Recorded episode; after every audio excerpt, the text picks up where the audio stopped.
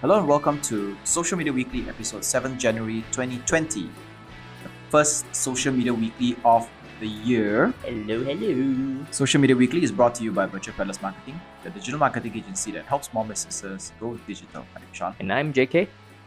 This week, TikTok working on a deepfakes maker. Snap acquires AI factory for $166 million. Snapchat launching Bitmoji TV featuring your Bitmoji.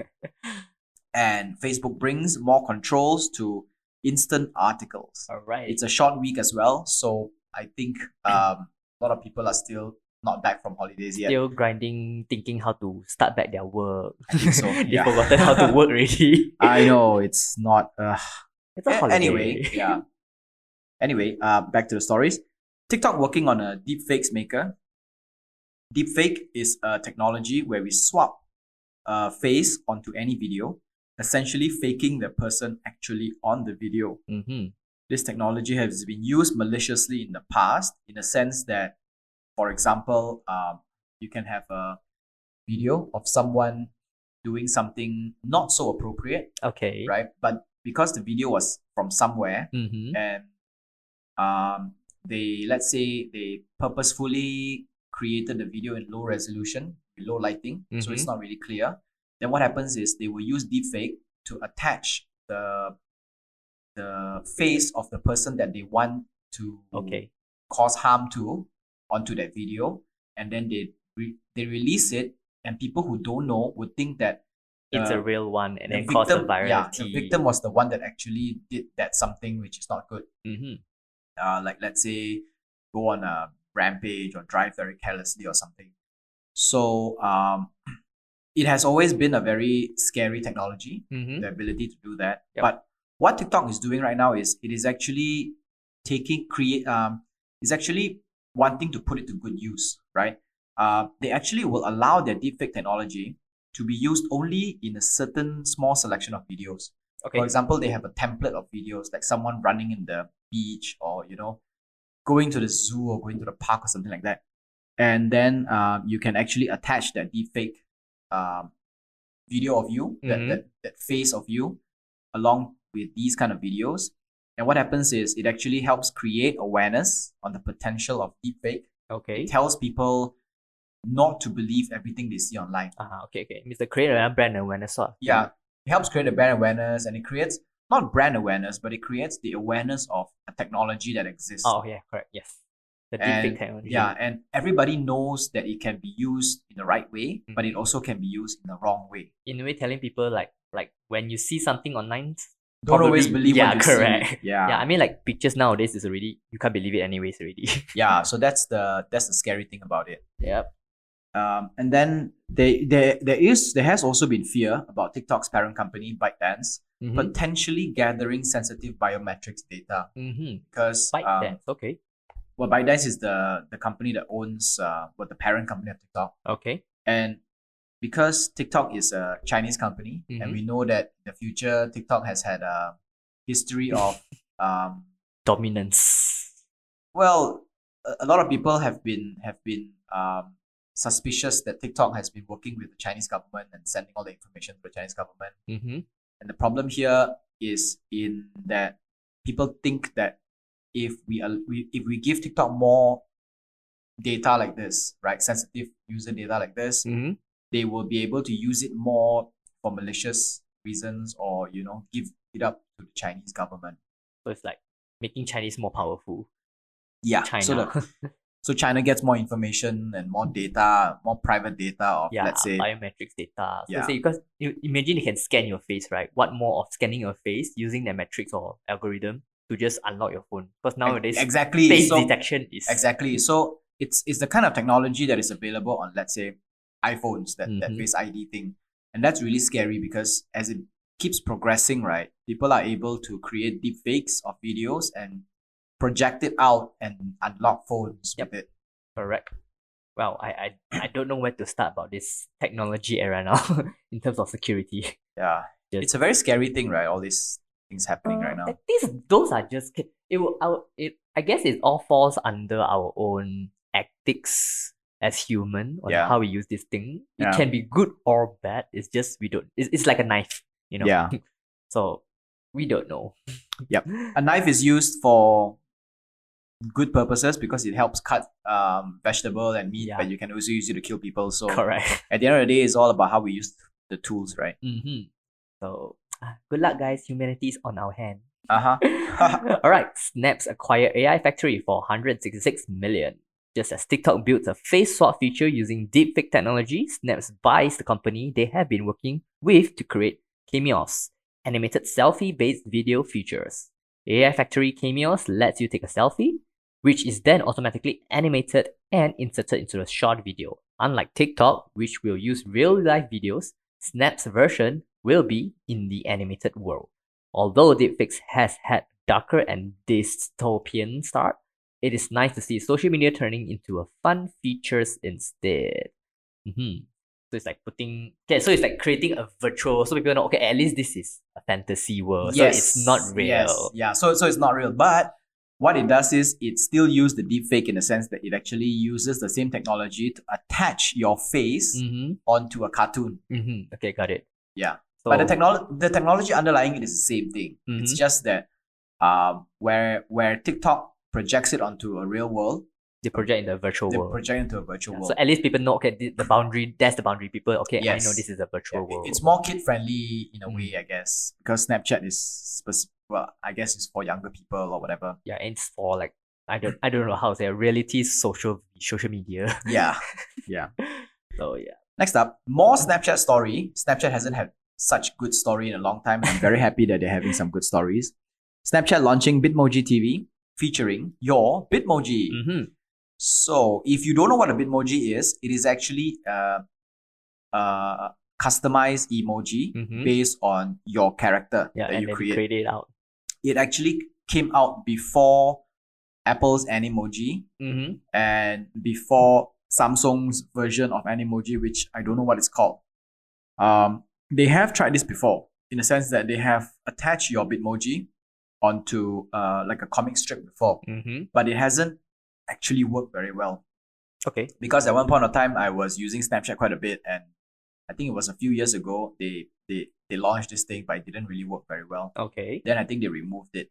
Um, the I guess the reason why is because the Bitmoji were actually hardly animated Mm-hmm. and the stories were quite dull. It's just like normal kind of stuff. Yeah, you need some artists to really come out with some pretty Yeah, storylines. some some series, you know, some proper series. Mm. So this time around, right, Snapchat says that they will actually use the Bitmoji, and those of your close friends. For example, if let's say you and I are friends on Snapchat and we are Mhm. close friends because we chat a lot on Snapchat, right? Okay.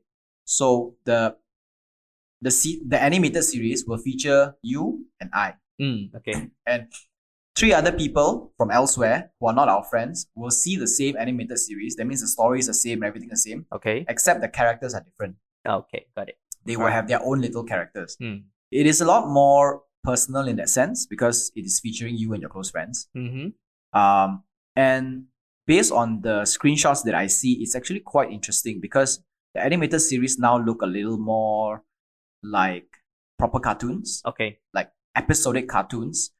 Properly Where- colored and Yeah, everything. properly colored. It it's got good storyline. It's got good um, you know, good good compelling stuff. Mm-hmm. And at the same time, um, it features you and your close friends as Mhm. characters in that in the series, which is nice. It's it's more fun Yeah. yeah. and it's more relatable as well. Mm. Okay. Hopefully this works out because if it does work out, I believe that it will eventually spark like more Snapchat usage Mm-hmm. Okay. because this thing lives inside Snapchat only. And Snapchat has always had a problem with uh, getting people to go back to their app and use the app Mhm. because what's been happening is Snapchat is a place with all these nice filters. You know those aging filters or the kid filters. yeah. But what happens is people actually take those pictures or the filters or the video filters, they download and then they will post it up on Instagram. so the actual usage goes to Instagram. Instagram. Hmm, I'm not sure because based on like they're still a small player compared to Instagram, so I Yeah. guess they still need to leverage on Instagram to you know Yes. sort of use Yeah. them. Otherwise, it's I- either use them or don't use them at all. I think that's a I think that's a good way of looking at it. So Hmm. Snapchat might say that you know what, I'm not interested in competing with Instagram. You can share your share my content to Instagram if you want, Correct. but all I want is me to be a source of your content, yep. Correct. right? And if you were to share, let's say, i- if you were to use Instagram 100% versus 80% Instagram and 20% me, I would Mhm. rather have the 80 20%. Yeah, correct, correct, exactly. So at least over time, who knows, right? People might just slowly adopt to you. You know, that, that, that is yes. that is the time part where you have to think about it. I think they are playing it one step at a time. Mm. Yeah, they're saying like, you know what, just your attention would be nice, and then a little bit more of attention, a little bit more of attention, and then you know, correct. That's, that's how they grow. Uh, Yeah. So In any case, I'm very happy that Snapchat is uh, moving forward in a good manner, hmm and hopefully they can break through 2020. yeah reach 2020 and become strong. We shall see that. Right, next up, Facebook brings more control to instant articles. Facebook released instant articles in 2015 as a way for the platform to support journalist sites. It makes the article load faster by being done within Facebook. And it pays journalists a compensation for taking traffic away from their main, main, main sites. Just last week, it finally made some compelling improvements to the feature. They included four buttons on the bottom. The first let us save articles for later reading. The second let us share it via message, while the third let us share to post of stories. The fourth let us see more articles from the same source. This new function allows more for sheer ability of articles and at the same time let readers discover more from the sites. I'm well. Have you been using it? Um, I have used it before. Mhm. The I've been keeping a very close tabs on instant articles. Uh, because many years ago in 2015 they launched this thing to help. Um, well, from Facebook's perspective, they are interested in keeping the attention within Facebook. Yep, they don't want people Go away from to Facebook. go away from Facebook. And if I were to post an article from, let's say, TechCrunch, right? Mhm. And this article goes to TechCrunch website, it essentially leaves Facebook, and Yep, they don't correct. want that. So what Facebook did was, they created this instant article thing, where when you post the when you post the article, or let's say if I were to share the article on Facebook, right? Mhm. When you were to click that article, it doesn't go to TechCrunch website Okay. it doesn't leave Facebook. It just it just brings on an extra window on top where you get to read the article. That is called instant articles. You Mm, are essentially okay. still within Facebook, which means that Facebook can track everything that you're doing, how long you're there, where you're reading, where your eyeballs are, and everything like that. And it's interest they, they are interested in these things. Mhm. But it's not good for the main website. Journalists websites like TechCrunch because we are taking attention away from their, ma- their site. Correct. And when the traffic does not reach the website, that means money does not reach the website as well because they Mhm. are an ad supported platform, right? Correct. So then Facebook says, okay, you know what? I'm going to do this for you. I'm going to let you make money off of the attention, or off of the people who reads the articles. Mm-hmm. But it has never worked very well because it never gained proper traction. Mm, correct. So happened during 2016. That was also the time of the the fake news problem with Trump's uh Trump's election, and a lot of news are fake. You you, you, uh, you get like all these uh, fake journalist sites like RT, like uh Russia Today, Correct. Correct. all these kind of news sites that that are fake that just keep churning out fake news, right? And then so spammy and everything, and you you lose interest and you don't want to read instant articles anymore. So what happened now is that they are saying, okay, let's go back to supporting the journalists again. Mm-hmm. And I think these three, these four features, these four additional buttons, Mm-hmm. the one that lets us save articles for later reading, the one that lets us share the article via message, Mm-hmm. and the one that lets us share to post of story, post or stories, Mm-hmm. and the fourth, which is very important as well, lets us see more articles from the same source. Mm-hmm. These functions I think are very important, and I'm quite surprised they had to wait until now to release these functions. They could have done it a long time ago. To be because from where I see, right, these are not difficult functions to create. And it's functions that is only available in every other platform. I guess they just are afraid of sharing their, you know, their, their attention with someone else or some other companies. But they're not because whoever who is, uh, let's say, if I were to share it in a message, Mm-hmm. it goes to Facebook Messenger. Mm-hmm. If I were to share it on a post, then I'm posting it on Facebook or Correct. Facebook stories. And if I'm um if I'm seeing other articles from the same source, I'm still reading it within the instant articles window, which is within Facebook. Mm-hmm. So technically I'm not leaving Facebook doing all this. Mm. And at the same time, what these four functions do is it gives the instant article journalist more awareness and reach, Mhm. more Yep, more chance of discovery. Hmm. Because I read something and I share inside one click Uh-huh. a button, I share it. I don't have to like, like you know, go click.